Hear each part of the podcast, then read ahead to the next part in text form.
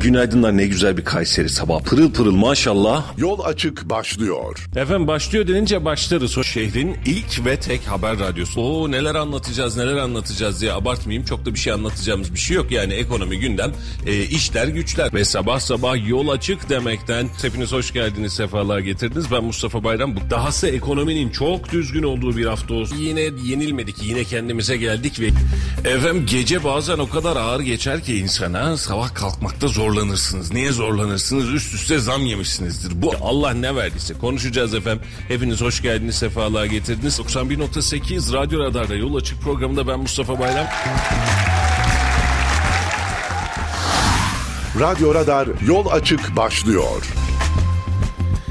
Efendim hayırlı günler ve hayırlı sabahlar diliyoruz hepinize. Memleketin tek haber radyosunda ve Kayseri'nin en çok dinlenen sabah programından sizlere selamlar olsun. Kar yağışını almış ve her tarafı bembeyaz yapmış bir Kayseri'den yeniden günaydın olsun. Gece kar ve meteoroloji işini yapmış, hava durumu işini yapmış ve sabah saatleri itibariyle baktığımızda her yer bembeyaz araçların üzeri kar ve buz. Kışa geldiğimizi yeniden hissettirebilen 1 Şubat'ta 2 Şubat'ta yeniden hissettirebilen e, bir yapıyla karşı karşıyayız. Hepinize e, mutlu, bembeyaz bembeyaz ve gökyüzü kadar temiz bir e, gün diliyoruz ve özellikle sürücülerimizden her zaman olduğu gibi dikkat etmelerini rica ediyoruz. Niçin? Yerde kar var, yollarda kısmi buzlanmalar var. Özellikle ara arterlerde dikkatli olmalarını, sürüş mesafelerine, takip mesafelerine dikkat etmelerini de özellikle rica ediyoruz. Halil Bey günaydın.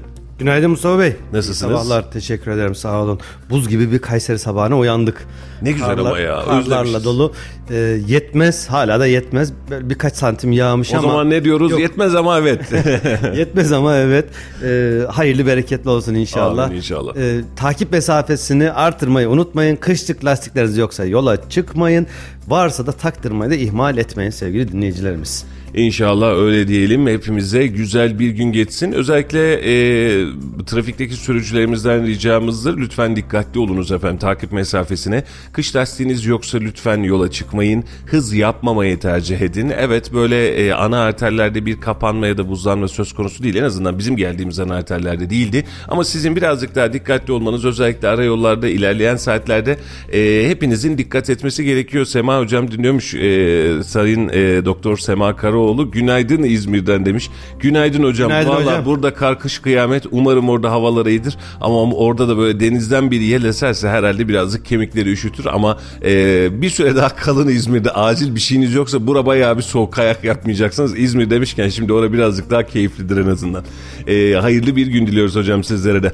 E, sevgili dostlar hemen e, ekonomiyle başlayalım. Para piyasalarıyla başlayalım. Ekonomide aslında önemli gelişmeler oldu. Dün Erdoğan'ın da Cumhurbaşkanı Recep Tayyip Erdoğan'ın da önemli açıklamaları vardı. E, politika e, faiz ve faiz durumuyla alakalı. Bunları da üzerinden geçeceğiz. An itibariyle e, bankalar arası piyasada dolar 18 lira 81 kuruş. Euro ise 20 lira 75 kuruştan işlem görüyor. Euro bir miktar kendini e, ben buradayım diye hissettirmiş. Uzun zamandır 20-30-20-40'lar civarından devam eden Euro şu an itibariyle 20-75'ler civarından işlem görüyor. Altının ons fiyatı rekorlarını tazeledi. 1953 dolara çıktığı altının ons fiyatı e, dikkat edilmesi gereken bir sürece giriyoruz altında. Artık bu saatten sonra tavanlar devam edebilir. 2000 doların üzerine çıkabilir. Yatırım tavsiyesi değildir ama e, burada gözlerimiz bu süreçte e, çok fazla konuşacağız. Kış dönemi altının yeniden mayalanma dönemi olacak gibi görünüyor. Brent petrolde ise 86 dolara kadar çıkan fiyatlar 83 dolar 60 sent civarından işlem görüyor. Yakıtta da zaten kısmen indirim ve e, artışları da bir kez daha görmüş oluyoruz aralarda. Peki serbest piyasada durum ne? Kapalı çarşıda durum ne? 19.01 dolar 20.95 euro. Euro 21 liraya yaklaşmış oldu bu sayede. Ons fiyatını biraz önce söylemiştik. Kendine ben buradayım dedi. Şu an itibariyle altının gram fiyatı 1200 TL olmuş. Bir çeyrek altın ise 1961 liradan işlem görür hale gelmiş. E, altının ons fiyatı daha bundan 1,5-2 ay öncesinde pardon özür diliyorum gram altın e, 900 küsürlerde 1000 lira olacak mı 1000 lirayı buldu mu diye bakarken 1200 lirayı bulan bir altının e, gram e, fiyatı var. E, bu da birazcık iyi yükseldim hızlı yükseldim diyor değil mi? Hemen hemen. 3 ayda ortalama %30'a yakın bir altının ons fiyatında artışlar var. Bizde de hem dolar kaynaklı hem de altın onstan dolayı bayağı bir yükseldi. Son 3 ayda herhalde en iyi kazandıran yatırım aracı altın oldu. Kesinlikle öyle oldu. Ee, özellikle dolardaki eurodaki baskılama nedeniyle dolar 18 küsür ve 19 aralığında kaldı. Öyle çok ciddi bir hareket olmadı. Euro fena gitmedi. O hatta bir ara hatırlarsın dolar euroyu geçmişti. Ee, euro yeniden sonra alınan faiz kararları, alınan politika kararlarıyla kendini toparladı. Şu an itibariyle serbest piyasada neredeyse 21 liraya yaklaştı. 20 lira 95 kuruştan satılan bir euro var. E, hal böyle olunca euro kendini birazcık toparladı ama son 2 ayın 3 ayın e, kazanç şampiyonu e, kesin itibariyle şey e, altın olduğu görünüyor en azından. E, işin kötü tarafı şu Halil biz birkaç gündür uyarıyoruz hatta geçen haftadan beri uyarıyoruz. Borsada rüzgarlar terse döndü. Dikkatli olmak lazım. Bu anlamda bugünlerde çok fazla riske girmemek lazım diye özellikle belirttiğimiz durumlar vardı. Dün Borsa İstanbul'da e, gerçekten sıkıntılı bir süreç yaşadı. E, 5500'ler seviyesine kadar çıkan 5700 5500 müydü 700 müydü ona da bir bakayım. E, seviyesine çıkan bir borsamız vardı. Ya ne oluyor bak borsa ne kadar kazanıyor. Hatta e, arada belki hatırlarsın Devlet Bahçeli bir açıklama yapmıştı. Borsa çıkacak çıkmaya da devam edecek efendim diye böyle net bir açıklama yapmıştı. E, dün itibariyle ve şuradan da bakayım en yüksek 5704 puana ulaşmış borsa normal şartlar altında. Bu bahsettiğimizi de henüz e, 12. ayda filan yakaladı. 12. ayın içiydi bu bahsetmiş olduğumuz süreç. E, 12. ayın sonu gibiydi hatta. Şu an itibariyle dün 5704 puana düştü Halil. %5'lik bir düşüşle ve borsanın kapanmasına yaklaşık son 1 saat kala borsa devre kesici uygulaması yaptı ve borsa kapattı kendini. Korumaya aldı. Yani e, seans sonuna kadar işlem yapmayacağız. Seansta da dedi yeniden işlem zaten tamam kapattık bu işlemi dedi. E, an itibariyle de 5713 puanla kapattı. Borsadaki tehlike beni şöyle tedirgin ediyor. İzninize sığınarak bunu birazcık açmak istiyorum. E, borsa yabancı yatırımının çok yatırımcının çok fazla gezdiği bir alan. Çok fazla işin içinde bulunduğu bir alan. Borsada kan çekiliyor gibi sermaye bir taraftan çekilmeye başladıysa bir tedirginlik hasıl oluyor. Çünkü ya yabancı bir şey planlıyor ya da beraberinde Türkiye üzerinde başka bir plan var e, sıkıntısını yaşıyorum. E, dün de hatta seninle de konuştuk gün içerisinde biliyorsun. Çok normal olmayan şeyler var. Bir de üst üste büyükelçiliklerden Türkiye'de aman dikkat saldırı uyarısı olabilir. Bazı konsoloslukları kapatalım. Biz mi bir şeyi kaçırıyoruz acaba? Mesela şu an sadece e, Kur'an yakan İsveç'le e, didişiyoruz. E, bunun dışında birilerinin üzerimize gelmesi bize saldırı yapmasına kadar mantıklı makul. Bunu da çok anlamak mümkün değil. E, acaba Türkiye Cumhuriyeti vatandaşlarının mı konsolosluklara saldıracağı düşünülüyor? Yani Çok anlayabilmiş değilim yani. Ben de bilmiyorum açıkçası. Yani orada bir densizin bir tanesi çıkmış. Orada bir e, dini inançlara hakaret edercesine ve ısrarla da devam ediyor. Ya bunun karşılığında da diğer ülkelerin konsolosluklarını kapatmanın tek bir sebebi vardır. Alınan istihbaratla alakalı bir tedbir olarak Bize yorumlamak gerekiyor. gibi düşünüyorlar muhtemelen. Yani e, ama onlarla da bir alakası yok. Mutlaka işin içinde başka böyle seçime yaklaştıkça her zaman olan böyle tuhaf tuhaf olaylardan bir tanesi. Çok da gerekçeli olduğunu zannetmiyorum. Borsa ile alakalı da aslında borsa ticaretin yapıldığı bir yerdir Mustafa Bey. Yani İng- bir İngiltere'de, Kenya'da, Japonya'da bir ticari işletmenin faaliyeti neyse bizde de aynısıdır. Ama Türkiye'de borsa böyle e, nasıl söyleyeyim tabiri caizse kumar gibi bir hale almaya başladı. Bu hoşuma gitmiyor. Ve borsa paniği hiçbir zaman sevmez. E şimdi ticari işletmeler ya enflasyon şöyle olmuş, şurada şu olmuş, işte şu şunu demiş, bakan bunu demiş dedi, dediği zaman Kayseri'deki herhangi bir işletme olarak düşün. Bunu baz alıp da hemen böyle bir yatırımlarını kısayım, satışları durdurayım, elemanları işten çıkarayım, biraz bekleyeyim der mi? Demez ticari hayatına devam eder. Borsa da aslında bir yatırım aracıdır ama borsa dolar gibi ya da döviz gibi ya da diğer yatırım araçları gibi değil.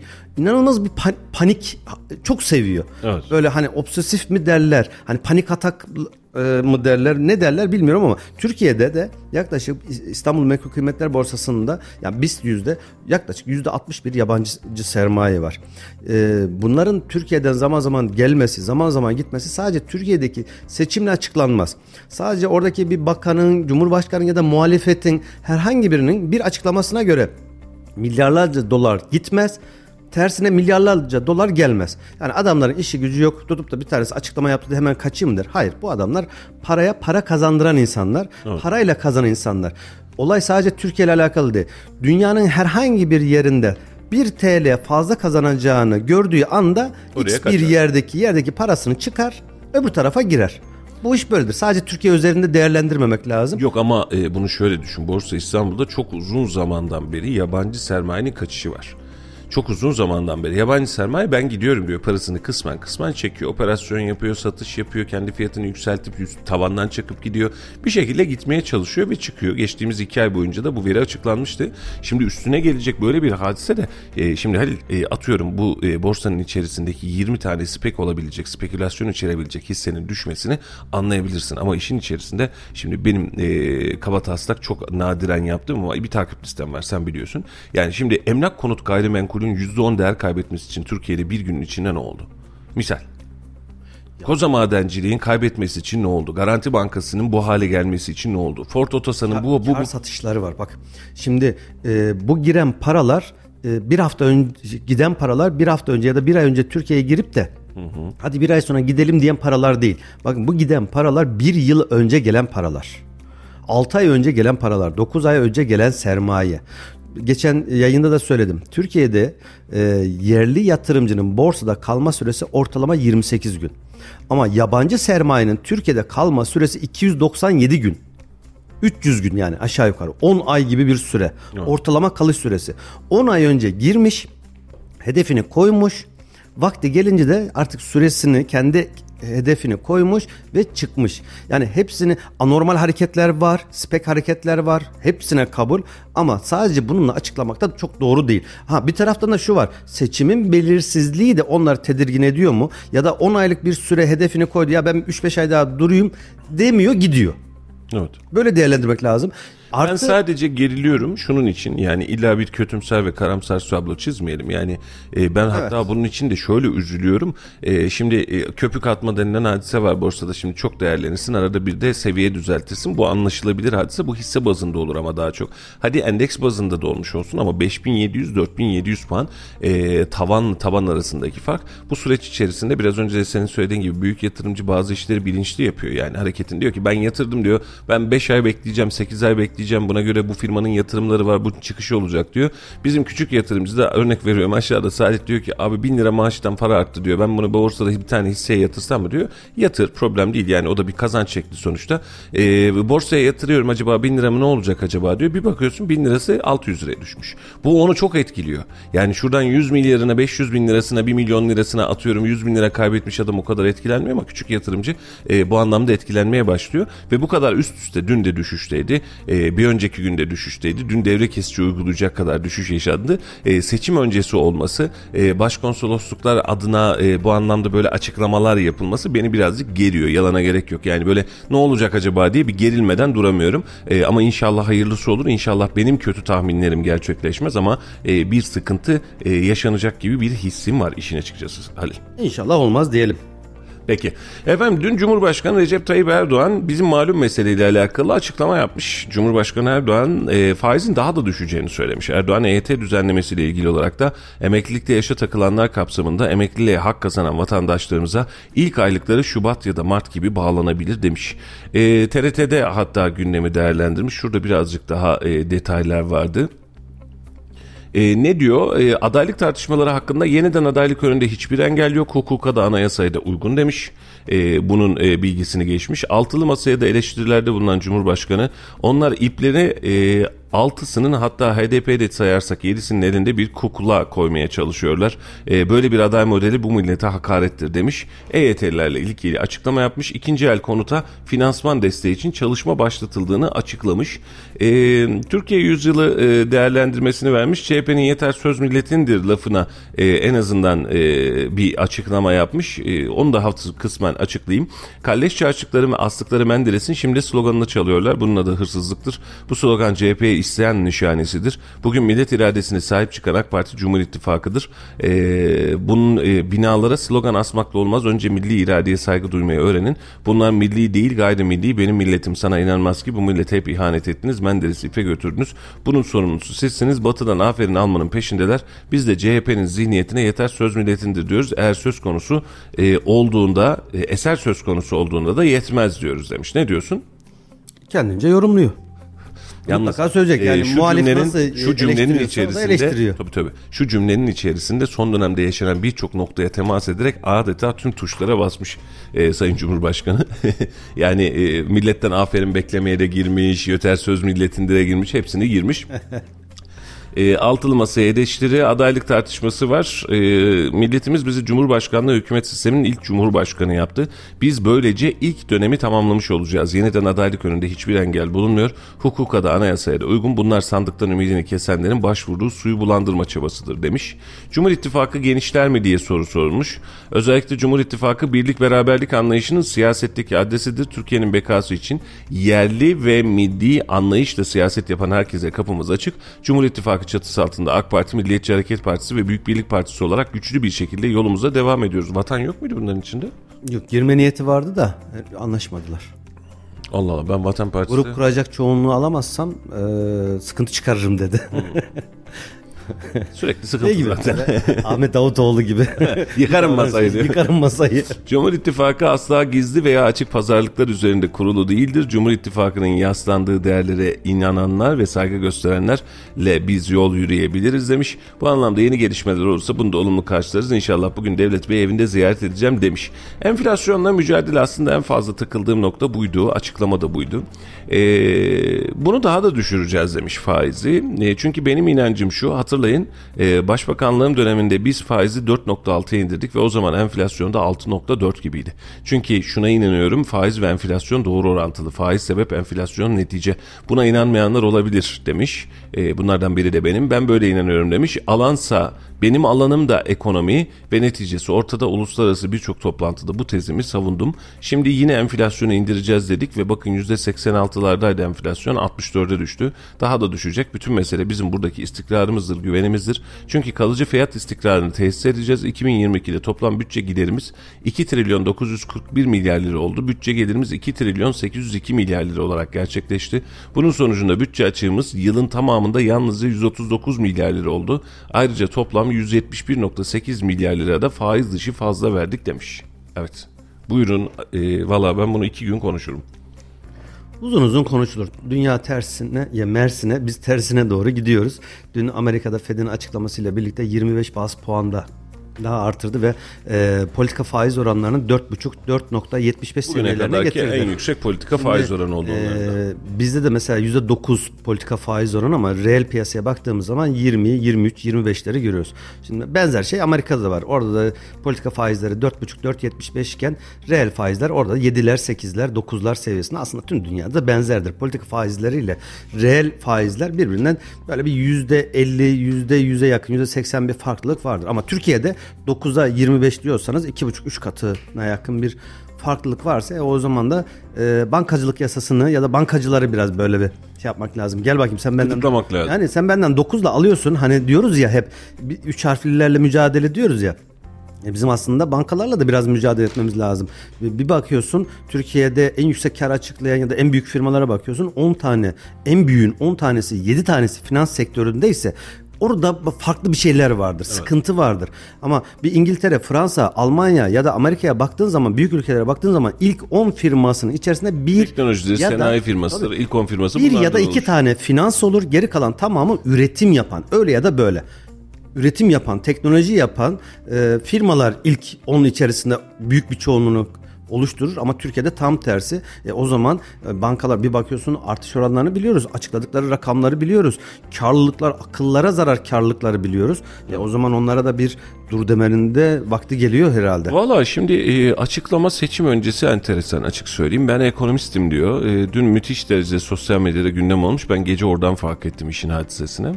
E, faiz sebep enflasyon sonuçtur dedik ve diyor sonucunu da gördük diyor. Şimdi biz faizi düşürmeye başladığımızda düşürme eylemine girdiğimizde enflasyonumuz neredeydi? Şu an enflasyonumuz nerede?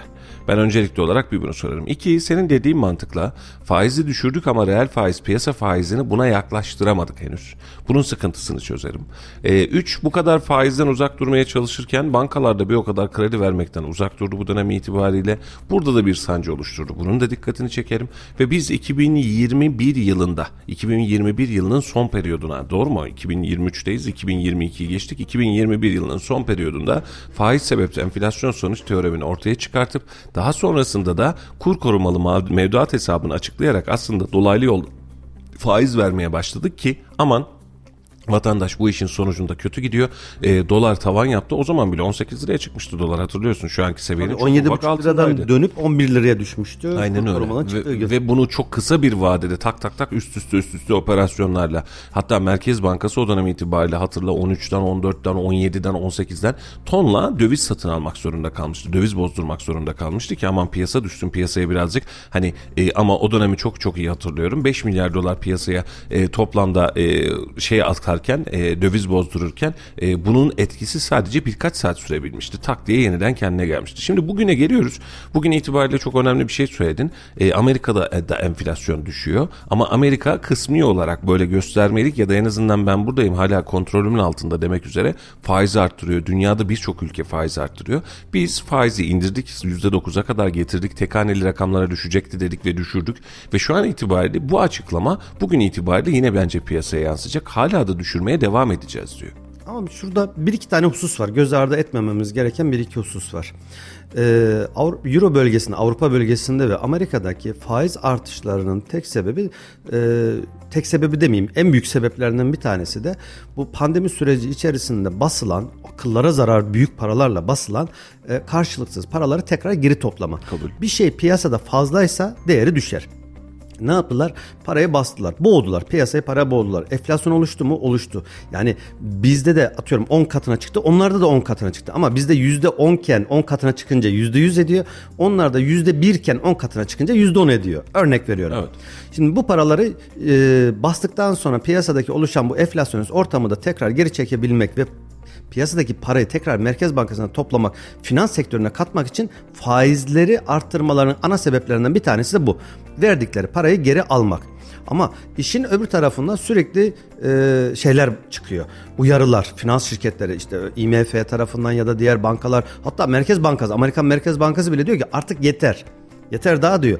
Faizleri artırmayın. Resesyon sıkıntıları var. Böyle giderse siz para toplayacağım dersen bu sefer de üretimi düşürmeye başlıyorsun. Resesyon demek üretimdeki kısma demek. Ve artık e, ne yaptılar? 50-75, 50-75 artışlarla 25. Önümüzdeki ay muhtemelen sabit bırakmayı ve birkaç ay sonra da tekrar geriye dönüş düşürmeyi hedefliyorlar. Şimdi Türkiye'de geldik şuna döndük. Faiz enflasyon. O onun sebebi bu bunun sonucu. Ben buna çok fazla takılmıyorum. E, peki bir Ya gecede takılmıyorum dediğin Yok, hadise şöyle. son bir yıllık enflasyonumuzun ve döviz kurundaki e, malzemenin sebebi. Yani takıl bak ben e, senle e, daha önceki programlarda da konuştuk Halil. Mesela e, Amerika şu an yüzde dört küsur açıklarken faiz oranını doğru mu? Bizde de yüzde dokuz. Bak biz hala yükseğiz dünya standartına göre. Yükseğiz. Buna hiçbir itirazım yok. Yani fazladan olan faiz e, akışı var mıydı ortada? Evet vardı. Şimdi bu mantıkla bakacak olursan ya kardeşim adam yükseltmiş ama hala bizim yarımıza gelmemiş diyebilirsin. Bu bir mantık. Buna buna bun, bununla hem fikir olabilirim. Ama faiz sebep enflasyon sonuç söylemine takılmıyorum demek. Türkiye'nin son bir buçuk iki yıldır yaşamış olduğu enflasyonist dövizin tavan yaptığı ve geçim sıkıntısının had safhaya geldiği düzeni yok saymak anlamına geliyor. Benim sıkıntım burası. Yani bunu nasıl es geçeyim ki ben? şöyle hemen açıklayayım. Faiz bir gecede dedik ki yarın %25 dedik. 9'u 25'e çıkardık. Peki. Ne olur? Faizleri açıkladık. Bir anda 1500 bas puan birden arttırdık dedik. 24'lere 25'lere çıkardık. Bunun karşılığı ne olur? İnsanlar e, ne Deli yapar? gibi bankalara Deli gibi düşüyorlar. bankalara gider. Ben paramı 10 liram var, 100 liram var, 100 bin dolarım var. Bankalara yatırdım. Üretimdeki para ya da yatırıma dönüşmesi gereken para piyasadan çekilir mi? Çekilir. Çekilir. İnsanlar belki dövizini biraz Beraberinde kıssar. üretimde olmayan hemen senin bu teoremine bir açıklık getireyim. Senin cebinde para var ve faiz için zaten hedef saklıyorsun. Şimdi faizle ya da paranın üzerinden para kazanan insanların zaten üretimde çok ta- tarağı yok. Ama hadi geçtik bu kısmı. Sen cebindeki kasanda duran parayı götürdün bankaya yatırdın. E, banka rahatladı. %25'te aldığında %35'te yeniden diğer tarafa satmaya çalışacak. Banka yok yoksa o faizi nasıl verecek? Mutlaka tabii ki. Bankanın tek bir işi vardır. Paradan para kazanmak. Aynen Başka öyle. bir işi yoktur Sen yani. vereceksin onların. senin verdiğin parayı Onunla alır sat. 20 ile satar. 20 kadar. ile alır 30'da satar. E, o zaman bu sefer sen tekrar işletmesin, yatırım yapacaksın. Faizle, mevduatla, dövizle, şunla buna hiçbir şeyle işin yok. Sen sadece işin üretim yapıp iş hayatına devam edip işini büyütmek. Evet. E, Şimdi Geliyorsun 20'lerle örnek veriyorum 25'lerle kredi çekiyorsun. E bu sefer 40'larla 50'lerle çekeceksin. Bu sefer ne oldu? Faiz maliyetin arttı. Yatırım maliyetin arttı. Şimdi tek başına faizle enflasyonu birbirine bağlamak doğru değil. Tek başına bir sebep değil. Tek başına geçerli değil. Bunu iddia eden zerre kadar ekonomiden, iktisattan anlamayan insanlar. Cumhurbaşkanı böyle diyor ama. Faiz sebep enflasyon Tek- sonuç diyor. Tek başına değil. Tek başına değil. Cumhurbaşkanı da söylüyorsa karşıyım. Ekonomistler de ya da kendini ekonomist zannedenler de söylüyorsa karşıyım. Üretim yapmadığınız sürece hiçbir şeyin önüne geçemezsiniz. Türkçesi budur. Kabul. ne kadar şimdi- üretim ondan sonra işte siz yaparsınız dış ticaretinizi artırırsınız, ihracatınızı artırırsınız, ülkeye döviz girdisi sağlarsınız. Eğer hedefiniz yastık altındaki paraları ekonomiye katmaksa yanılırsınız. Tamam Türkiye'de çok fazla toplam döviz ve altın e, rezervi yastık altındaki bak yastık altındaki rakam yaklaşık 500 milyar dolar. Evet. Altını da dolara çevirdiğimiz zaman yaklaşık 500 milyar dolarlık bir rakam var. Evet kabul ama yaklaşık 255 milyar dolarlık bir yıllık ihracatınız var. Siz bunu hedefi 500-600 milyar dolar yaparsanız yastık altına çok fazla da ihtiyacınız kalmayacak. O yüzden üretim, üretim demek istihdam demek. Şimdi ben buradaki yorumumu şöyle geçeyim sana Halil'cim. E, faiz sebep enflasyon sonuç diyerek yola çıktığımız yerde %14'ler civarında mıydı faizimiz? Ben mi yanlış hatırlamıyorum yoksa 17 civarı mıydı? 16-17'ler seviyesinde. 16-17'ler civarındaydı. Şimdi o günden bu yana biz faiz sebep enflasyon sonuç diyerek son bir yılın, bir buçuk yıllık takvimin içerisinde biz faizi ısrarla ve üst üste düşürdük. E, o zaman da söylemiştim, e, bugün de söylüyorum. O zamandan beri dinleyenler de bunu hatırlayacaktır. Faizli bir işim yok, faiz gelirim yok, faizle alakalı zer, zerre kadar bir e, iştigalim yok. Ama beraberinde Benim de şuna yok. bakıyorsunuz. Aa, okey. Aa, Ama beraberinde şuna bakıyorsun. Faiz sebep enflasyon sonuç diyerek bir teori çıkarttık ortaya ve Nas bunu emrediyor, Kur'an bunu emrediyor, ayet bunu emrediyor diyerek yola çıktık. Faizi biz tek hanelilere e, düşüreceğiz dedik. Faizden e, tamamen çıkmaya çalışacağız dedik. Kabul bu bir teoriydi. Bu teori zamanında açıklandığında e, ünlü ekonomistler ya da ünsüz ekonomistlerin tamamı dedi ki ya efendim bu teori dünyada uygulanmış bir teori değil ve bunun sonuçları hüsran olabilir. Hatta ben o gün itibariyle çok rahatlıkla şunu söylemiştim. Ee, inşallah bu teori doğrudur. Ben tutacağını zannetmiyorum ama 3 ay içerisinde günümüzü görürüz. Ama inşallah tutar. Tutarsa da dünyanın en e- başarılı ekonomisti olarak Tayyip Bey'e Nobel ödülü verilse azdır. Yani düşünsene hani sen ortaya çıkıyorsun. Herkesin kullandığı teorinin tam tersine bir teori ortaya çıkartıyorsun. Neydi meşhur? Ortodoks e, teorilerden uzak duracağız. Kitabına e, göre uymayacağız. Biz kitabın dışında konuşacağız dedi. Kitabın dışında da yaklaşık son bir buçuk yıldır hareket ettik. Sonucumuz ne oldu? 8 lira 7 lira olan dolar kurunu şu an 18 liradan doğru mu? 8 lira 8,5 lira olan dolar euro kurunda şu an 20-21 liradan işlem gördürüyoruz. Bu kısmı koyduk kenara. Dönüyoruz enflasyona.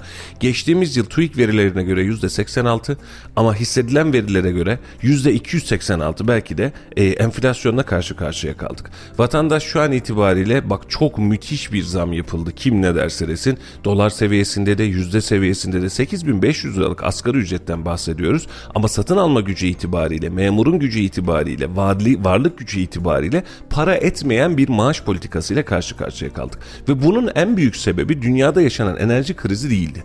Yani mesela şu an Amerika'nın yaşamış olduğu hadisede, Avrupa'nın yaşamış olduğu hadisede, dünyada yaşanan savaş, pandemi sonrası ve ekonomik krizin etkisi vardı. Adamlar da küçüldü. Haklılar isyan ediyorlar efendim. Biz diyor 100 euroya alıyorduk diyor. 130 euro olmuş diyor. Ya senin 100 euroya aldım dediğin şeyi ya da 100 liraya aldığım dediğin şeyi biz 300 liraya alıyoruz. Bize normal geliyor şu an itibariyle. Senin kadar şikayet etmiyoruz. Aynen öyle.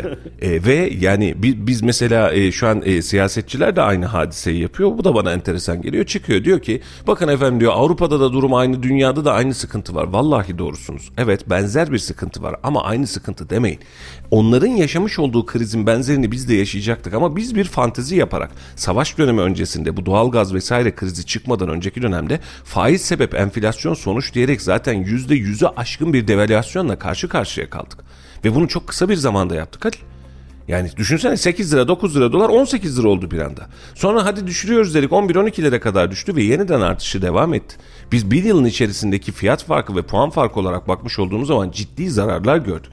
Ve bugün itibariyle Tayyip Bey'in ben şunu söylemesini beklerim işin açıkçası. Mesela şunu söylerse bu bana makul gelebilir. Efendim dünya dış dünya dış mihraklar bizim ekonomimiz üzerinde oyun oynadılar bize şunları yaptılar. Ya bunu bile gerçekten anlarım. Yani bunun makul seviyesi olabilir. Ama şu an Tayyip Bey diyor ki ben ekonomistim benim alanım bu. Bakın faiz sebep enflasyon sonuç demiştim biz faizle düşürmeye devam edeceğiz. Ayda ya doları 20 lira ettik zaten 19 lira ettik. 40 mı edelim? 30 mu edelim? Yani sadece dolar üzerine bakmıyorum. Hatırlar mısın o zamanki Ekonomi Bakanı'nın Ahmet Hakan'la röportajını? Ahmet Bey e, dolarla mı alıyorsunuz maaşı demişti. Ama bugün itibariyle asgari ücrete gelince kaç dolar ettiğini hesaplamak zorunda kalıyoruz. Bura bizi etkiliyor. Şimdi e, biz en yüksek faiz oranlarını ne zaman gördük? 2017-2018 döneminde gördük. Hatırla yaz sezonunda 3 liralardan 6,5-7 liralar çıktı. Şu Evet. anki yaşadığımıza benzer şeyler yaşadık. Evet. E, politika faiz oranları %24'lere çıkardık 2018'de. Hatırlayın çok fazla geriye de gitmiyoruz. 5 yıl öncesinde, 4,5 sene öncesinde. O yıl yapılan üretim miktarlarında, ihracat rakamlarında hani e, çok karamsar söylemeyeyim dibe vurduk demeyeceğim ama inanılmaz şekilde de üretimde kısılmalar meydana gelmişti. Azalmalar meydana gelmişti. Yavaş yavaş e, bu rakamlar faiz oranları aşağıya çekilmeye başladıkça üretim. Bakın enflasyonla faiz birbiriyle ilintili midir bilmem ama üretimle enflasyonun birebir ilintili olduğundan eminim. Evet. Herkesin herhalde hem fikir olduğu konu budur. evet. Üretimle birebir ilgilidir. Siz üretimi artırmadığınız sürece yaptığınız her şey havada kalacaktır ve sadece günü kurtarmaktan ibaret olacaktır. Başka hiçbir işe yaramaz. Biz bu işe yaramadığında kur korumalı mevduatı bir gecede ya 18 liradan 11 liralara kadar düşebiliyor muymuş? Düşüyormuş. Bak bir gecede düştü. Ama ne oldu? Tekrar 18 liralara, 19 liralara Ama tekrar çıktı. Şimdi Halil bir gecenin içerisinde düşen o 21 Aralık gecesi 20 Aralık ya da 21 Aralık 21 gecesi. Aralık. Lütfen iyi hatırlayalım. Akşamın bir saatinde herkes dolar artacak diye ki bak o dönem sen yanımdaydın çok çok iyi biliyorsun. Maaş yakın para hesapta duruyor. Dedim ki ya 10 ye- ha, hatırla ya, Hatırladım, öyle bir- Ben- hatırladım. dolar molar almıyorum böyle duruyorum normal durduğum yerde. Dedim ki ya gün geçtikçe eriyor. Şunu bari bir dolar yapayım da dedim. Hani maaş süresine göre 1 lira artar 2 lira artar en azından erimesin para dedim. Yaptım ertesi gün 21 Aralık Ben sayesinde. de demiştim Evet, aynı gün. Bana söyledin dedin ki bin dolar Yanımda aldım, aldım dedi. hatta. Dedim keşke yapmasaydın dedim. Tabii böyle bir şey olacağını bilmiyordum. Bu kadar düşeceğini tabii ki bilmiyordum ama bunun bir geri dönüşü olacağını O mutlaka. Ya ben orada parası ben- ben bir bin dolarımın hepsi gitsin memleket iyi olsun da hiç problem değil. 10 bin dolarım da gitsin problem değil. Ee, ama baktığım mesele şu. O gün itibariyle akşam saatlerinde kur korumalı mevduat hesabının açıklaması yapıldı. Ne zaman yapıldı? Piyasa kapalı iken yapıldı. O günü çok iyi hatırla o kriz. Hiçbirimiz hesaptaki hiçbir parayı hareket ettiremedik. Doları olan dolar satamadı, dolar olmayan dolar alamadı. Piyasada bankalar buna izin vermedi. Ve anlık bir operasyonla çok net böyle iğne deliğinden geçer gibi çok temiz bir operasyonla tak diye doları düşürdü. Temiz iş yaptı. Temiz iş yapıldı. Peki bu temiz işi yaparken ne oldu? Vatandaşa dolar alan vatandaşa çaktık. Bak senin 18 liraya 19 liraya kadar çıktı dediğin doları hop diye 11 liraya düşürdüm dedik bir gün içerisinde.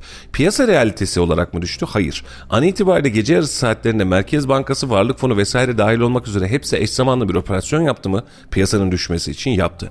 Bir gecenin içerisinde çırpılmak nedir arkadaş? 18 lirayı 11 liraya düşürmek nedir? Bu da çok Ve yanlış bir piyasa, şey. Tabii ki canım. Yanlış. Yani biz burada vatandaşı çarptık. Başka bir yeri çarpmadık. Hani dışarıdan gelen yatırımcının dolarını filan almadık. İçerideki senin, benim, onun vesaire gibi küçük yatırımcı da büyük yatırımcı. Yani e, biz bin dolardan bahsediyoruz. Adam 1 milyon dolar alıyordu, 5 milyon dolar alıyordu, 10 milyon dolar alıyordu. Bir anda onların parasının dengesini değiştirdik. Çarpıldı gitti. E ve vatandaş da zaten fiyat yeniden belli bir noktaya gelene kadar ihtiyacı yoksa o doları satmadı. Dursun kenarda dedi. Yani o gün dursun diyenler bugün yine zarar etmeli. Doğru mu bir yılın sonrasında? E şimdi e, o operasyonu yaptık. Biraz önceki söylüyorsun. Biz bu operasyonu daha doğrusu kur korumalı mevduatı açıkladığımız için doları düşürmüştük hatırla. Peki e, çıkış noktası neydi? Faiz sebep enflasyon sonuç faize izin vermeyeceğiz diyorduk. Faiz düşecek diyorduk. Bu taraftan kur korumalı mevduat hesabına döndük. Dedik ki e, siz e, dolardan TL'ye çevirin paranızı, hesabınızı, faizi neyse ben vereceğim. Farkı varsa bunu da ben vereceğim. Dedik mi? E yine örtülü faiz vermiş olduk. Ve şu an itibariyle bak geçen günde oturuyoruz hesaplıyoruz. Milyarlarca lira kur korumalı mevduatın Türkiye'ye şu dakika itibariyle son bir yılda maliyeti var. Biz burada yaptığımız geçici bir operasyonla bir algı operasyonuyla biz dövizi ve kuru tutmaya çalıştık. Bakan Nebati'nin bir açıklaması vardı. Katıldığım bir açıklamaydı. Şunu söyledi. Dedi ki yaklaşık 90 o zaman 90 milyar TL gibi bir kur korumalı mevduata verilen bir maliyet Evet. ortaya çıkmıştı. Dedi ki evet dedi doğru bu burada bir 90 milyar TL'lik bir e, bize bir maliyet oluştu. Ama biz bunu yapmazsaydık bu sefer 500-600 milyar TL'lik bir fazlası. daha fazla. Ben o de daha açıklamayı fazla, çok net hatırlıyorum. e, Dedi daha ki- fazla bir maliyetle karşı karşıya Bak, kalacak. e, bunu daha önce de yorumlamıştık. Bakan Nebati'nin o günkü açıklaması dedi ki 450 milyar dolar Türkiye'nin borcu var. Toplam dış Ve dedi dolardaki 1 liralık fark bize 450 milyar liraya mal oluyor. Doğru. Bak, Biz o gün de hak verdik hatta buna. Ve karşılığında dedi ki bakın dedi 450 milyar 10 lira artmış bir dolar örnek verelim 4,5 trilyon lira Türkiye'ye bunun yükü var. Bunun için ne yaptık? Biz 100 milyar dolar 100 milyar lira ödemeye razı Ehvenişer olduk. dedik. Ehvenişer dedik. Tamam kur korumalı mevduatta bu işin içinden çıkalım dedik. Dedi mi bunu? Dedi. Sorun var mı burada? Adam haklı. Şimdi aradan bir yıl geçmiş. Daha bir yıl bile geçmeden Yine aynı, aynı yere yere geldik. Şimdi aynı parayı harcadık bir saniye. Aynı parayı harcadık ve beraberinde de 100 milyar harcadık. Ben 100 milyara hadi yine takılmayayım. Çok da problem değil diyeyim. Peki biz bu 450 4,5 trilyonu yani 4,5 yani e, şimdi 450 milyar dolar 1 lira artsa 4, e, 450 milyar lira fark ediyor. 10 lira arttı. 4,5 trilyon doğru mu? Biz bu 4,5 trilyonu devletin bütçesine yük olarak şu an oturttuk mu? Fiyat arttığı için bakanın deyimiyle 4,5 trilyon devlet ekstra sadece dolar bugün 10 lira kadar fiyat farkı arttığı için zarar gördü mü 2021'den bu tarafa? Gördü. Peki. Şimdi 4,5 trilyonun maliyetini dengeleyecek piyasayı canlandıracak 4,5 trilyondan bahsediyoruz bak. 4,5 trilyonun dengeleyecek maliyetini toparlayacak bir bir e, üretim verisi mi ortaya koyduk? Şimdi şöyle oradaki hesap 4,5 trilyon değil. Onu bir düzelteyim de e, çarpı 2 olur. 10 kat olmaz. Dolardaki 1 liralık fark 450 milyarımıza mal oluyor mu hadi? Tamam. 1 lira oluyor da 2 liralık 10, fark. 10 lira olunca e, 4,5 mil- e, trilyon TL olmuyor. Ya ne oluyor? 10 liradan hesapla. Düz hesap. Çok düz hesap. 10 lira demiyorum. Dolar 8 küsür liraydı 18 lira oldu. 10 lira fark var arada. 10 lira fiyat artmış. Her 1 lirada 450 milyar lira zarar ediyorsak 10 lirada ne kadar zarar ederiz Halil'cim? Hesaplayalım hemen. Hesap Sen devam et, ona hesaplayalım. Hesapla canım aynı hesap.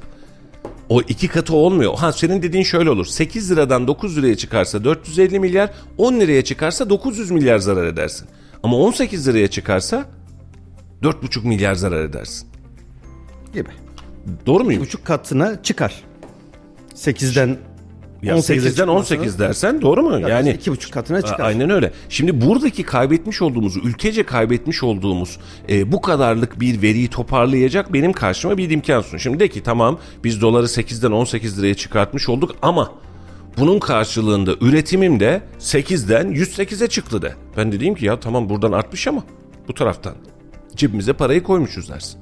Ya Şimdi bak dünkü açıklamalarda da var. O gün Maliye Bakanı'nın açıklamasında da var. Bugün Tayyip Bey'in açıklamasında da var. Faiz dışı fazladan bahsediyoruz vesaireden bahsediyoruz. Daha iki gün öncesinde konuştuğumuz hadise.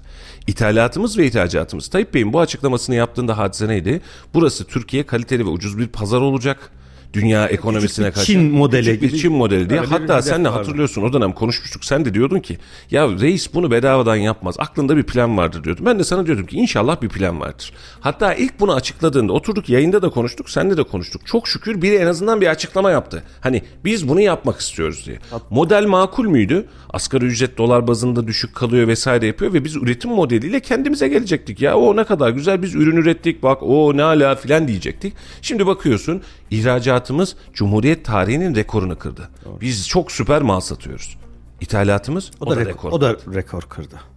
Açık. Yani düşünsene biz pazara gidiyoruz alışveriş yapacağız. Abi diyorsun bugün bir satış yaptım sana anlatamam. Ne yaptın? Dükkanda ne kadar mal varsa sattım ihraç ettim. Tamam çok iyi harikasın. Yalnız bunun daha fazlasını almak durumunda kaldım. Zarar ettim. Yani iş buna döndü. Yani bizim son bir buçuk yıl içerisinde çok özür diliyorum. Bak şimdi savunma sanayi diyoruz, TOK diyoruz, e, dış politika diyoruz ve bununla alakalı desteğimizi yapılan doğru adımlara karşı nasıl durduğumuzu dinleyicilerimiz de biliyor. Sen de biliyorsun, biz de biliyoruz. Doğru mu? Bak yapılan doğru işle alakalı hiçbir itirazım yok. Ama ekonomi konusunda son bir buçuk yılın içerisinde biz Berat Albayrak'ı arayacak duruma geldiysek ve karşımıza çıkan tablo bu hale geldiyse bunu biz bu süreci çok iyi yönetiyoruz inadıyla gitmememiz lazım. Şimdi yarın bir gün seçim olacak 14 Mayıs'ta. Tayyip Bey yeniden seçilir seçilmez bilmem. Seçilme ihtimali nedir? Şu an en kötümser ihtimali var. Ya %50 ihtimal var doğru mu? Hani Tayyip Bey kesinlikle seçilmeyecek diyebilen biri var mı?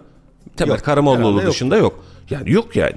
Hani bir şekilde bu seçim ihtimal. Tabii ki yani Tayyip Bey hala seçilebilir ki bence benim gönlüme de sorarsan hala e, karşı tarafta bir aday açıklamadığı için hala en güçlü aday. Doğru mu? Şimdi Tayyip Bey yeniden seçilip yeniden bu politikalarla ülkeyi yönetmeye devam edecekse fark etmediğimiz nokta şu biz bunun birkaç yıl sonrasında arkasını alamayacağımız kadar büyük bir krizle karşı karşıya kalabiliriz. Hazıra daha dayanmıyor. Allah korusun diyelim. Aynen. Hani bunun içinde sıkıntım var. Yani bunun için eleştirme, ekonomist de eleştirsin, siyasetçi de efendim biz ne yapıyoruz desin, yeni bir model bulalım. Tayyip Bey devam edecekse bu sürece en azından aklı başında bir modelle devam edilsin. Aradan bir yıl geçmiş, bir buçuk yıl, yıl geçmiş. Memleketin ekonomisi, ekonomisi e, resmen tarumar olmuş ve bugün itibariyle bakın ben bunu söylemiştim. E, ben ekonomistim diyorsunuz. Valla nasıl bir ekonomistlik ben bu modeli anlamış değilim işin açıkçası. Eee... Mevzular uzun. Ee, ne yazmış? Serbülent'ten mesajlar var. Hemen bir bakayım. Seçime kadar faizi bu seviyelerde tutar, dövizi bu seviyelerde tutar. Olası seçimi kazandığı zaman da her şeye çarpı 2-3 demeye hazırlıklı olalım. 2018 yılından beri içimizden geçtiler. Her şeyin e, neyse e, hala bazı şeylere iyi diyorsunuz. Ben bunu anlamıyorum. Valla Serbülent e, iyi olana iyi, kötü olana kötü demek zorundayız. E, bazı şeylere iyi derken ekonomik anlamda bir iyilikten e, bahsettik mi yani bugüne kadar? Bahsetmedik. Bizim iyi dediğimiz hadisede şimdi e, onların da e, AK Parti'nin de Cumhur İttifakı'nın da Tayyip Bey'in de e, övünmüş olduğu olduğu, Türkiye olarak da gurur duyduğumuz bir İHA'dan SİHA'dan bahsedeceksek buna tabii ki iyi derim. TOG'la alakalı gelişime ben tabii ki iyi derim. Dış politikada atmış olduğumuz bazı adımlardan dolayı ciddi pozisyonlar kazandık. Bununla alakalı tabii ki iyi derim. Yani e, bu anlamda ben e, birinin e, tamamen yanlış ve birinin tamamen doğru olduğu kanaatinde değilim. Biz burada İyi Parti'yi de eleştirdik, CHP'yi de eleştirdik. Yarın iktidar olsunlar belki yine belki değil net olarak yine eleştireceğiz. Yapılan iyiyi ve doğruyu biz gözlemci olarak görmek zorundayız. Ama ekonomi konusunda iyi diyebileceğimiz bir veri veriyi biz son iki yıl içerisinde, bir buçuk yıl içerisinde şahsım adına ben görmedim. Yani onu düşürdük, bunu düşürdük, tamam her şey güzeldi filan diye devam ediyoruz. Piyasa ne kadar güzel diye devam ediyoruz ama piyasada bir güzellik gören varsa e, buyurun e, ortaya çıkalım. Mehmet ne yazmış? Selamlar, iyi yayınlar abi. Cumhurbaşkanımızın meclisteki vekillerinin toplantılara katılmayanlar haram para aldığına ve sitem etti. E, bahseder misin diyor Kayseri vekillerimizden. E, Valla Mehmetçim sadece Kayseri vekilleri değil. Tüm Binali Yıldırım da bunun içindeydi. Aynen öyle. Ona da aynı serzenişte bulundu. Ben dahasını söyleyeyim size. Geçen gün bir ortamda bir siyasi ortamın içerisinde bunu söyledim. Kimse de kusuruma bakmasın lafımın da tamamen arkasındayım.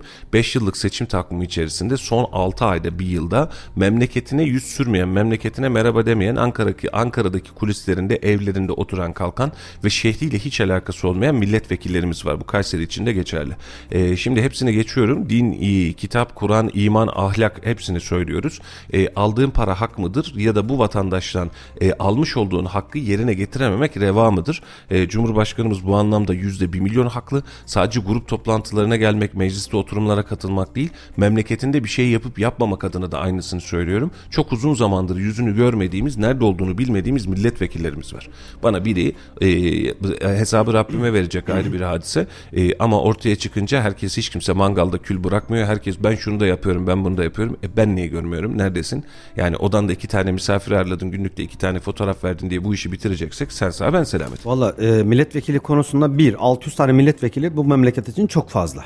İki e, milletvekilinin görevi meclise gitmek, orada oturumlara katılmak. Hiçbir evet. şey yapmıyorsan bile orada bulunacaksın ya da memleket için oradaki kararlara el kaldıracaksın. Evet diyeceksin ya da hayır diyeceksin. Kendi memleketin için bir takım çalışmalarda yapacaksın. E şimdi 3 e, sene 4 sene milletvekilliği yapacak dünyanın bir parasını alacak. Sonra vekillikle alakası kalmayacak. 50 milli 50 bin TL, 50 bin küsür TL'de emekli Maaş maaşını ölene kadar alacak. Ee, Valla benim vicdanım diyor ki bu para haram diyor. Emekli maaşı o kadar değil herhalde. 20 küsür müydü 30 Bilmiyorum 50 küsür bin ya da aldığı maaş. 20 bin lira da fazla 50 bin lira da fazla. Hepsi aldıkları rakamların tamam fazla. Ya bir ilk okulda herhangi bir okulda ya da herhangi bir şirkette 3 gün üst üste işe gelmediği zaman ne oluyor Mustafa Bey? Tazminatsız işten atılma sebebidir Tabii değil mi? Mazeretsiz 3 gün işe gitmeyin bakalım. Hadi ben İhtiyar kafa izmi. ikinci seferde şutlar gider. İkinci seferi falan yok. 3 gün üst üste mazeretsiz gitmeyen birisi ihtarsız, tazminatsız bir şekilde işten atılmayı gerektirir. 20 gün mü okullarda devamsızlık? 20 gün. 20 gün okula gitmezsen sınıfta kalırsın. E, vekiller... Meşhur şey hikayesi var ya ben onu çok severim. Aslı vekiller meclisin yolunu bilmiyor. Kendi memleketin yolunu bilmiyor. Dünyanın parasını alıyor. Vallahi haram. Atatürk, Atatürk'e vakti zamanında e, mebusların maaşına kadar olsun efendim demişler de öğretmen maaşına geçmesin demiş ya. Hatırlıyor musun? Öyle bir Hatırlıyorum hikaye da o da çok Aslı doğru, doğru değil. Onu olmadığını açıkladılar. Bilmiyorum yani e, ama e, duruş doğru. Yani hikaye Atatürk'e de yaslasan başka bir yere de yaslasan.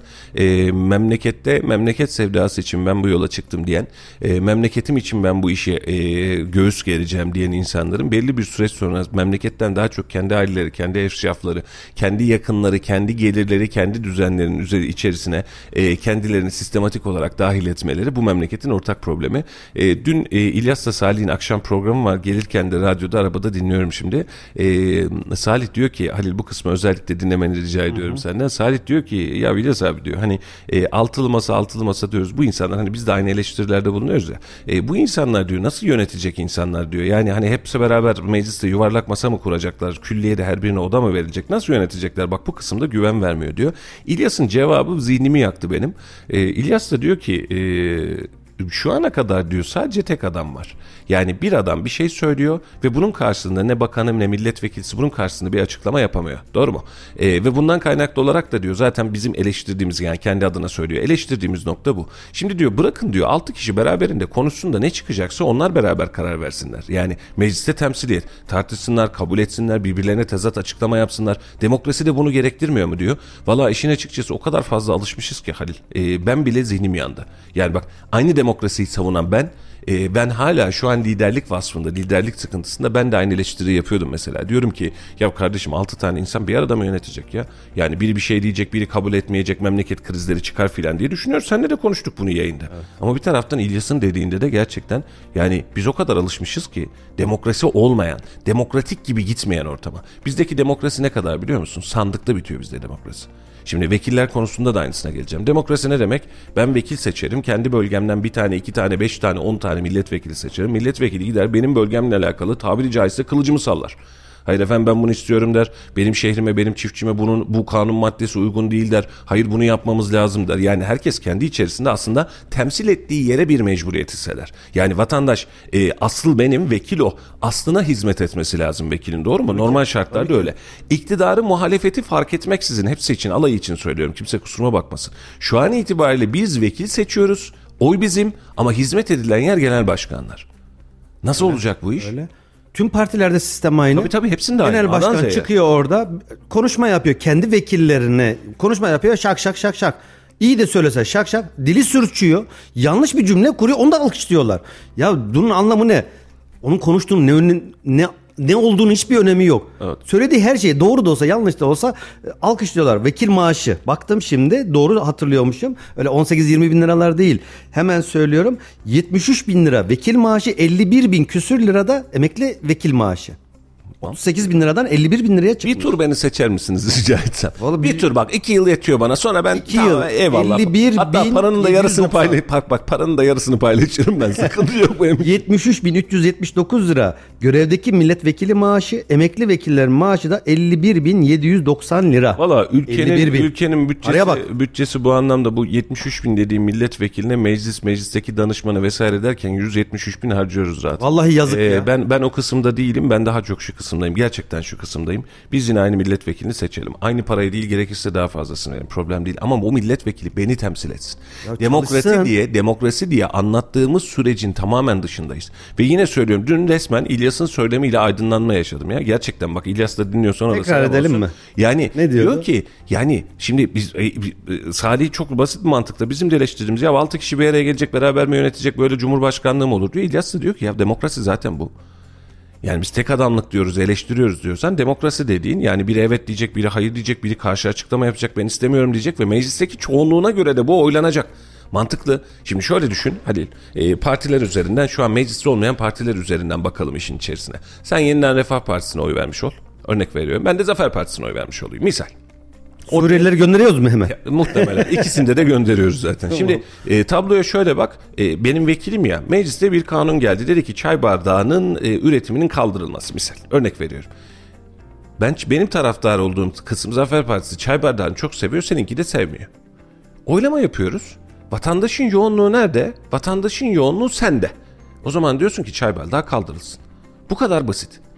Yani aslında biz çoğulcu demokrasiye geçmeyi yemin ediyorum 20 yıldır yaşanan süreç nedeniyle hazmetme kabiliyetine sahip değiliz. Bak bizim her birimizin şeyi değişmiş. E, ufku değişmiş. Ben kendim adıma ben, ben demokrasi savunucusuyum. Demokrasi olmalı, vatandaş oyunu vermeli, her kesim temsil edilmeli. Biz mecramızda da böyleyiz biliyorsun. Her kesimin sesi çıksın isteriz. Her partiye mikrofon tutarız en azından sesli. Hani çünkü niye demokrasi ne kadar güçlenirse memleket bu kadar güçlenir. Çok seslilik bu kadar güçlenir. Şu an itibariyle altılı masaya verdiğimiz en büyük eleştirilerden bir tanesi çok seslilik. Çok sesliler diyoruz. Ama şimdi eee, katılıyorum ama bizde işte icraata dönüşünce iş fiiliyata dönüşünce öyle olmuyor. Ama- Biz ama bu- bunu o 90'lı zaman- yıllarda 80'lerde 70'lerde koalisyon hükümetlerinde evet aslında sistem çalışsa 10 numara 5 yıldız. Seçim barajı %3'e düşsün. Bence de düşsün. 1'e düşsün hatta. Bence düşsün. Her kesimin bir şekilde e, kendi seçtiği vekil ya da kendi seçtiği partiyi mecliste görebilmeli. Kendini savunan, kendi siyasi ya da ideolojisini savunan vekiller olsun. Vallahi hem fikrim. Öyle %10'a da zaten karşıyım. 1'e düşsün. Ama iş fiiliyata geldiği zaman işte o koalisyon hükümetlerinde şimdi herkes farklı telden konuşunca ortaya iş çıkmıyor Mustafa Bey.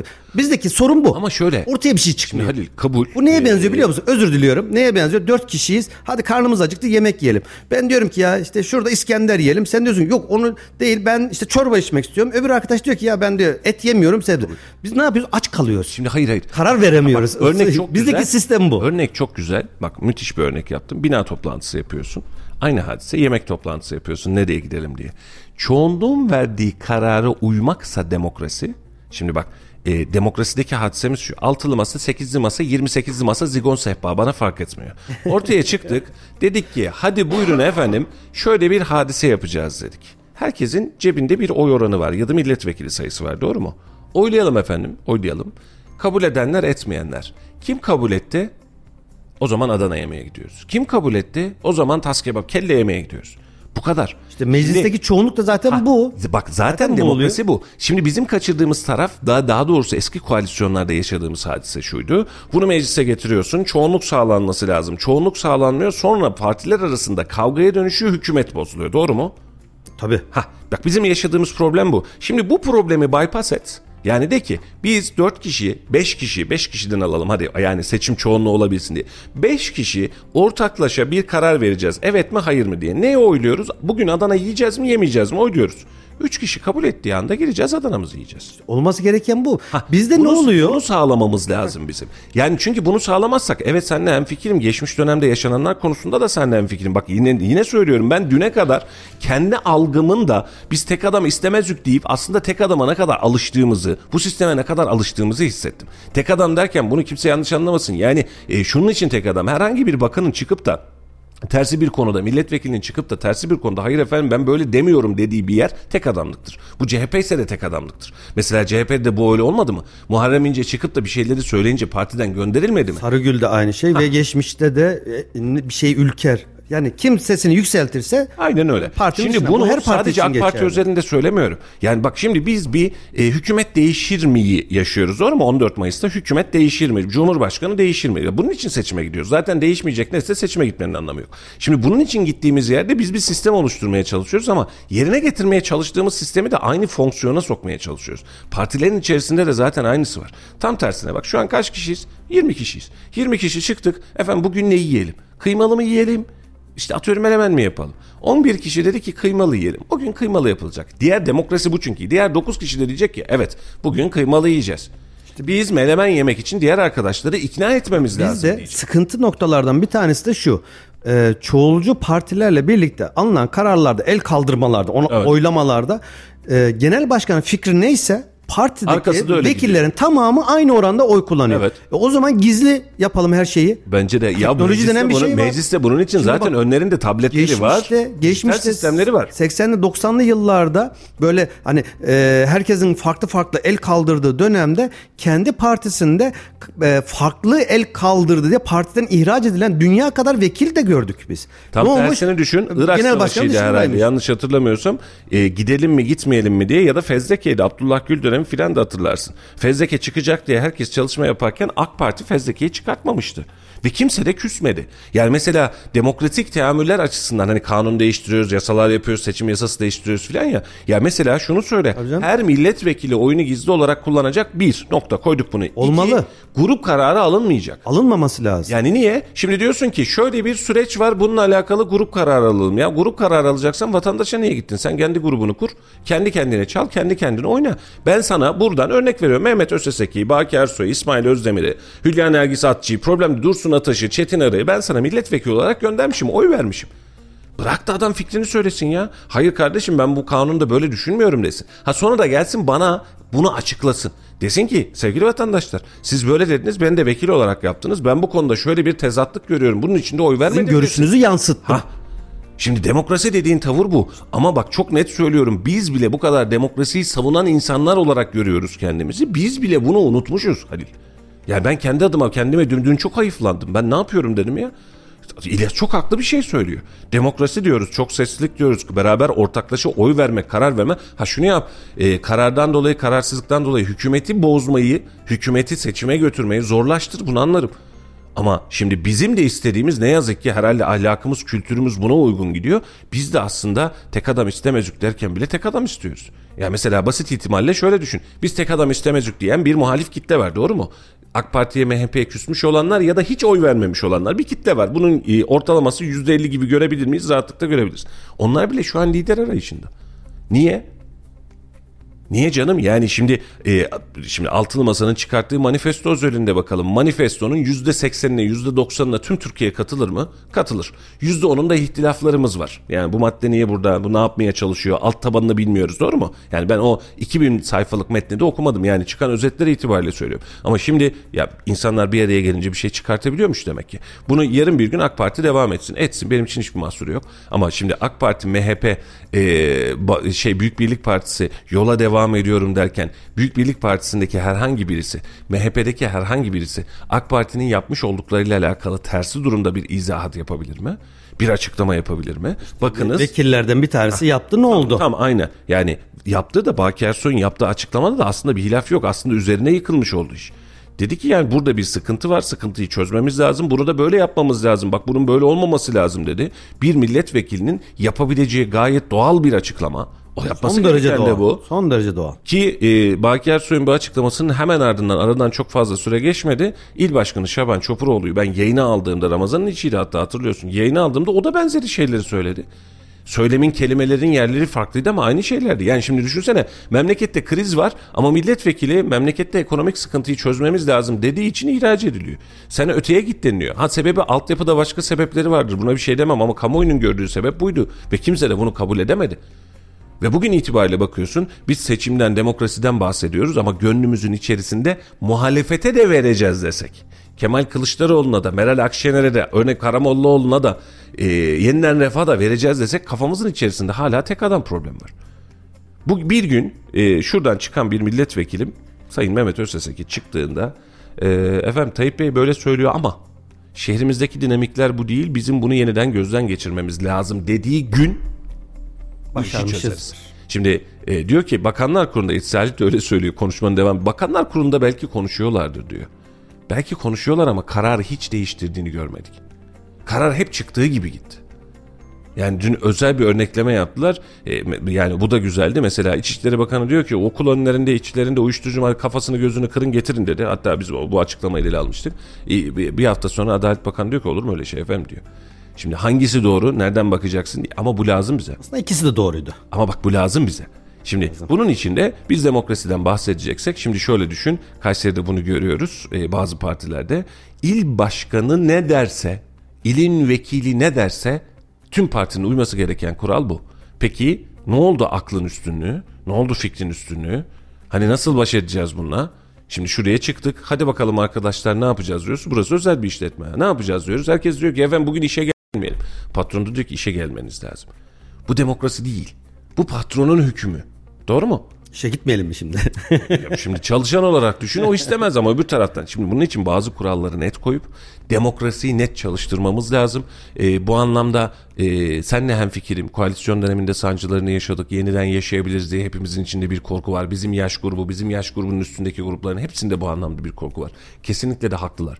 Çünkü o dönem yaşadığımız e, çok karamsar bir Türkiye modeli vardı ve hepimizi gerçekten çok ciddi yordu. Bu anlamda da hem fikirim. Ama bugün itibariyle geldiğimizde bir demokrasiden bahsedeceksek olması gereken sistem bu. Demokrasiden bahsetmeyeceksek partilerin liderleri ne derse onu yapsın. E ben seçtim vekili. Parti lideri kontrol ediyor. Beni niye seçtiriyor? Hani bazen konuşuyoruz ya işte eskiden güzeldi. Eskiden şöyle güzeldi. Eskiden böyle güzeldi. Bazen anlatıyoruz işte nostaljiye dönmeye çalışıyoruz. Eskiler güzel falan değildi. İnsan aklı öyle bir şey ki yani bilimsel olarak da ispatlanmış bir şey. Bilim adamları ispatlamış. Geçmişe yönelik hatıralarımızda beynimiz bize o olumsuz kötü anıları sildiriyor hatıra getirmiyor. Arşive atıyor. Evet. Mutlu olduğumuz, keyif aldığımız anları bizim aklımıza getiriyor. Bu bizim elimizde olan bir şey değil. İnsanın fizyolojisinde olan bir şey. Şimdi 90'ları hatırladığımızda, 80'leri, 70'leri hatırladığımızda bugünkü Türkiye ile kıyasladığımızda ya kıyas dahi yapılamayacak kadar kötü anılarımız oldu. Kesinlikle kötü öyle. şeyler yaşadık. Her gün beyaz toroslarda faili meçhul cinayetler, hükümetler kurulmuş bir ay sonra tekrar seçime gitmişiz, üç ay sonra gitmişiz. Bir dünya e, Ayranımız bile olmuş.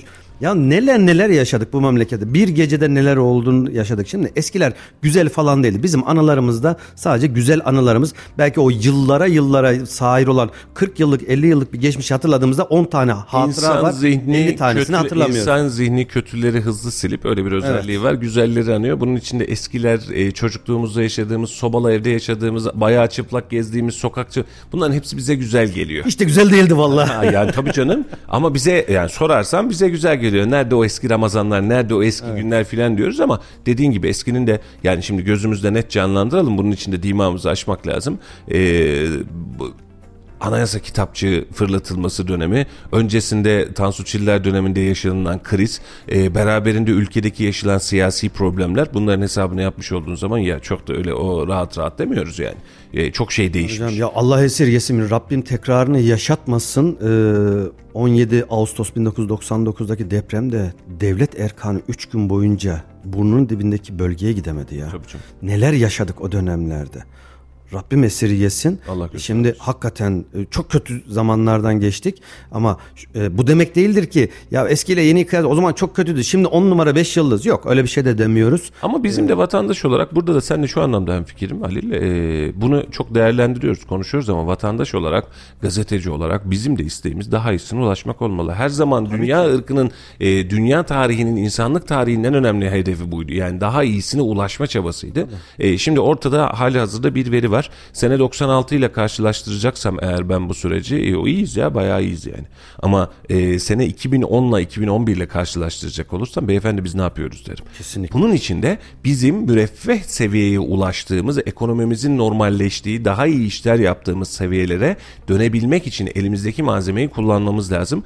Bugün de neredeyse konuşma tamamen bununla geçti. Özellikle ekonomi modelinde bizim kesinlikle e, tokatı yedik bizim artık ayılmamız lazım. Yani birilerinin bizi öldürme görmeden bizim ayılmamız lazım. Ve yani şu an kimle konuşursak konuşalım. Bu senle de e, çok e, ünlü CEO'larla da oturup konuştuğum zaman hemen hemen aynısını söylüyor. Yani 2023'ün sonu 2024 itibariyle özellikle seçim e, bolluğunu atlattıktan sonra ülke bunun faturasını çok ağır ödeyecek yapmayalım. Yani biz sadece bugünkü seçim lazım değil bana iki yıl sonraki ülkem de lazım. Yüz yıl sonraki ülkem de lazım. Bunun için bazı şeyleri hırslarımızla değil bazı şeyleri gerçeklerle örtüştürmemiz lazım. Ve e, bu anlamda da hem birbirimize hem demokrasiye güvenip bunu yeniden tesis etme mecburiyetimiz Programımızın sonuna geldik. Bir tespitte bulunayım müsaadenle. Estağfurullah. Dünyanın kuruluşundan bugüne yani devletler bazında baktığımız zaman belki de 3000 4000 yıl geçmişten bugünümüze bir dünya böyle e, bu, gerek bulunduğu bölge ya da dünyaya hükmetmiş birçok devletler geldi geçti. Evet. Hunlar deyin, e, Mezopotamya'da Urartular deyin, Hititler deyin, Firavunlar zamanı Mısır dönemi deyin. Aklınıza ne geliyorsa işte Almanya'yı örnek olarak verelim. O kadar çok Bizanslar, Romalılar, Osmanlılar, Selçuklular o kadar fazla ki her birinin e, tarih sayfasından silinmesinin tek bir tane ortak paydası var Mustafa Bey. Evet dünyaya hükmetmişler ama tarih sayfasında silinmiş gitmişler. Tek bir ortak paydası var her birinin.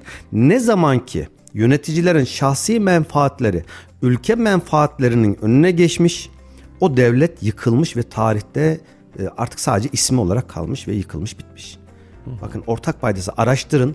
Bizanslar, Romalılar, eski Roma, yeni Roma, İskenderiye, Büyük İskender aklınıza kim geliyorsa araştırın bakın devletlerin yıkılma hikayesine niye yok olmuşlar hikayesine bakın. Ortak sebep yöneticilerin şahsi menfaatlerinin ülke menfaatlerinin öne geçmesi ve gereksiz ego ile birlikte hırs memleketleri batırmış ve tarihe gömmüş. Kusura kalmayın her birinin ortak paydası da aynı. Bakın bunu İslam devletleri de dahil e, Orta Asya Türk devletleri de dahil bunun içerisinde Hristiyanı da Yahudisi de öbürü de belki de ister inanç olarak bakın ister ideoloji olarak bakın. Ne olarak bakarsanız bakın her birinin ortak paydası aynı. Evet. Sevgili dostlar ben e, Halil deyince fark ettim biz bayağı bir yayını bile açmışız yani kendimizden geçmişiz. E, gündem yoğundu e, ama e, detaylar üzerinde çok fazla veri vermeye çalıştık sizlere de. En azından kendi içimizde tartışmaya çalıştık. Yarın Allah'tan mani çıkmazsa haftanın son gününde e, yeniden sizlerle birlikte olacağız. E, yeniden memleketi anlatmaya çalışacağız. Dün Barış Manço'nun ölüm yıl dönümüydü. Allah gani gani rahmet, Allah rahmet eylesin. eylesin. E, en son İstanbul'a gittiğimizde bir önceki İstanbul'a gittiğimizde evin önünden geçmiştik. Beraberdik değil mi? Sen gelmiş miydin? Yok, Yok, biz sensiz yok. geçmiştik bizim E, siz arkadaşlarla. gittin mi? Sensiz gittim tabii. O gün senin bir işin mi vardı? Neydi? Hiç bir? söylememiştim. Ben karşıya yemeğe geçmiştim Üsküdar tarafına. Evet, Hatırlıyor musun? Moda'da. Şöyle bir geçerken evinin önünden geçelim de demiştik. moda 81 Ee? Öyle bir şey. Öyle bir şeydi. Aklımızda hala rahmet eylesin. adresi. Dün bir yorumda fark ettim. Çok hoşuma gitti o. Ee, kocaman ulpuzun saçlarıyla her bir parmağında küpesiyle bir adam düşün. Normalde hani Türk kültürü, Türk bakış açısı filan o bu nasıl tip filan dersin. Ama bir memleketin gönlünü kazanmış bir adam. Bu o kadar önemliydi ki e, yaptığıyla, sanatıyla, söylemleriyle memlekete çok şey kattı. Allah gani gani rahmet eylesin. E, arkadaşlarımız da sokağa e, Barış Manço sizin için neyi ifade ediyor diye sormuş. Laf Sokakta'yla ve Barış Manço'yla sizi baş başa bırakıyoruz. Yarın yeniden aynı saatte sizlerle olacağız efendim. Yeniden görüşmek üzere. Hoşçakalın. Hoşçakalın. Barış Manço benim için çok önemli bir sanatçı. Barış Manço demek dünya demek. Çok sevilen bir sanatçıdır bizim için. Çocukluğumu hatırlatıyor bana. Şu vardı bir tane limon. Söyleyeyim mi? Domates, biber, patlıcan şarkısı. nane limon. O da güzel. Gözyaşı falan geldi gözünde. Duygulanmıştım o an. Arkadaşım eşek. Atatürk'ten sonra gelen bir elçiymiş gibi düşünüyorum ben onu. Türklere ülkücü gençlik için güzel bir şarkı. Barışı, iyiliği temsil eden bir adamdı. Bugün Barış Manço'nun 24. ölüm yıl dönümü. Barış Manço sizin için neyi ifade ediyor ve en sevdiğiniz şarkısı hangisi? Şarkı olarak tam ezbere bilmiyorum ama şöyle söyleyeyim. Çocuklara karşı, insanlara karşı gerçekten çok değerli bir sanatçıydı. Maalesef biz toplum olarak insanları kaybettiğimiz zaman daha değerini anlıyoruz. Bazı sanatçılarımızın genellikle yüzde sekseni, yüzde doksanı diyeyim eee, hayır işleriyle özellikle Barış Manço benim için çok önemli bir sanatçı. Çok değerli bir sanatçı. Topluma faydası olan bir sanatçı yani. Uluslararası bir şarkıcı her şeyden önce. Yani ülkemizi çoğu yerde çok iyi tan- tanıtmış. O yönden ve bütün şarkılarını se- seviyorum diyebilirim. O en çok kol düğmeleri güzel. En sevdiğim şarkısı Gülpembe. Barış Manço çok önemli bir sanatçımız bizim. Ee, özellikle şarkılarında kültürümüzü yansıtmıştır. Atasözlerimizi, deyimlerimizi, halk hikayelerimizi yansıtmıştır. O yüzden çok sevilen bir sanatçıdır bizim için. Barış Manço mu? Çocukluğumu hatırlatıyor bana. Barış Manço çok değerli bir insandı. Allah kanı kanı rahmet eylesin. Her türküsü hoşumuza gidiyordu. Bir de çocuklar için çağırıyordu. Yani çok şarkılar hoşumuza gidiyor. Güzel bir şeydi. Allah kanı kanı rahmet eylesin. Sevdiğimiz bir kişiydi. Ne diyelim her zaman duamız onunla. Mekanı cennet olsun. Şu vardı bir tane limon. Söyleyeyim mi? Domates, biber, patlıcan şarkısı. nane limon. O da güzel. Ee, şu andaki Türkiye'deki müzik sektörünün aslında ne kadar iyi olabileceğini ama maalesef olmadığını kanıtlıyor bence. Çünkü eskiden o kadar kaliteliydi ki. Yani Eurovision'ları falan ama şu an yani yorum yapmak istemiyorum bu konuda. yani anlatmak sanatçılar yani cidden eskiden daha iyi, daha güzel eee, topluma uygun sanatçılar vardı. Şimdi maalesef ki olduğumuz durumda çağda çok değişik sanatçılar çıkıyor. Hiç olduğu türden şarkı yapmayıp o daldan ödül alanlar var yani. Bizi yansıtmayan türleri var Aynen. açıkçası. Barış Manço her şeyi e, anlatıyor mesela. En sevdiğim şarkılardan bir tanesi. Şarkının ismi de Hanım Eller mesela. Vakçı'yı kastı söyleyeyim de Vakçı buradan görükmüyor zaten. E, yaşasaydı büyük ihtimal yanına giderdim büyük ihtimal. E, ailesine falan ya da görüşmek için giderdim. Zaten İstanbul'da oturuyor. Ee, Doğukan Manço ile mesela yan yana konuşmuştum da kendi evinde. Babasının mesela fotoğrafları duvarda duruyor mesela. Mesela evin içinde bir tane şey var, köşesi var Barış Manço'nun koltuğu falan. Gitarı falan var. Gözyaşı falan geldi gözünde. Duygulanmıştım o an. Bu kadar. Arkadaşım eşek. Çocukluğumuzda hocamız açar dinlerdik. Arkadaştı, dostu, arkadaşım eşek şarkısı. Öyle yani. Adanalıdır kendisi. Memleketlim olur. Çok severim. Bütün şarkılarını severim. Allah mekanı cennet etsin. Çocukluğumu 7'den 77'ye. Her şey. Onunla büyüdük diyelim. Ee, Barış Manço'nun arkadaşım eşek olsa gerek. Herkesin en sevdiği şarkı bizim de öyle. Barış Manço'yu şöyle hatırlıyorum. Ankara'daydık o zaman lise son sınıf.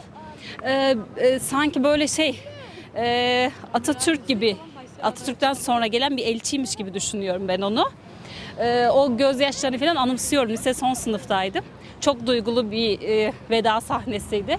O hiç aklımdan gitmiyor. Bütün dünya çocuklarını bir araya getiriyordu. Sevgi dili konuşuyordu diyebilirim sanatın dışında ayrıca.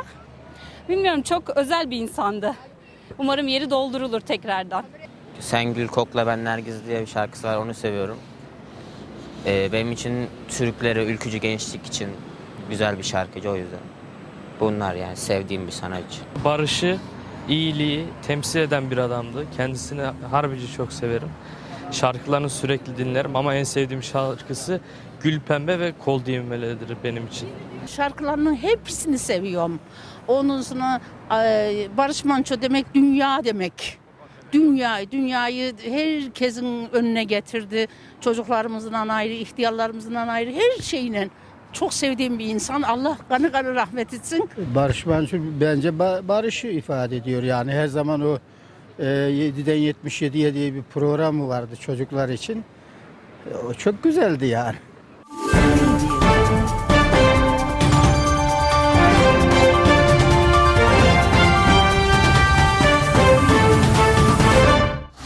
Radyo Radar yol açık sona erdi.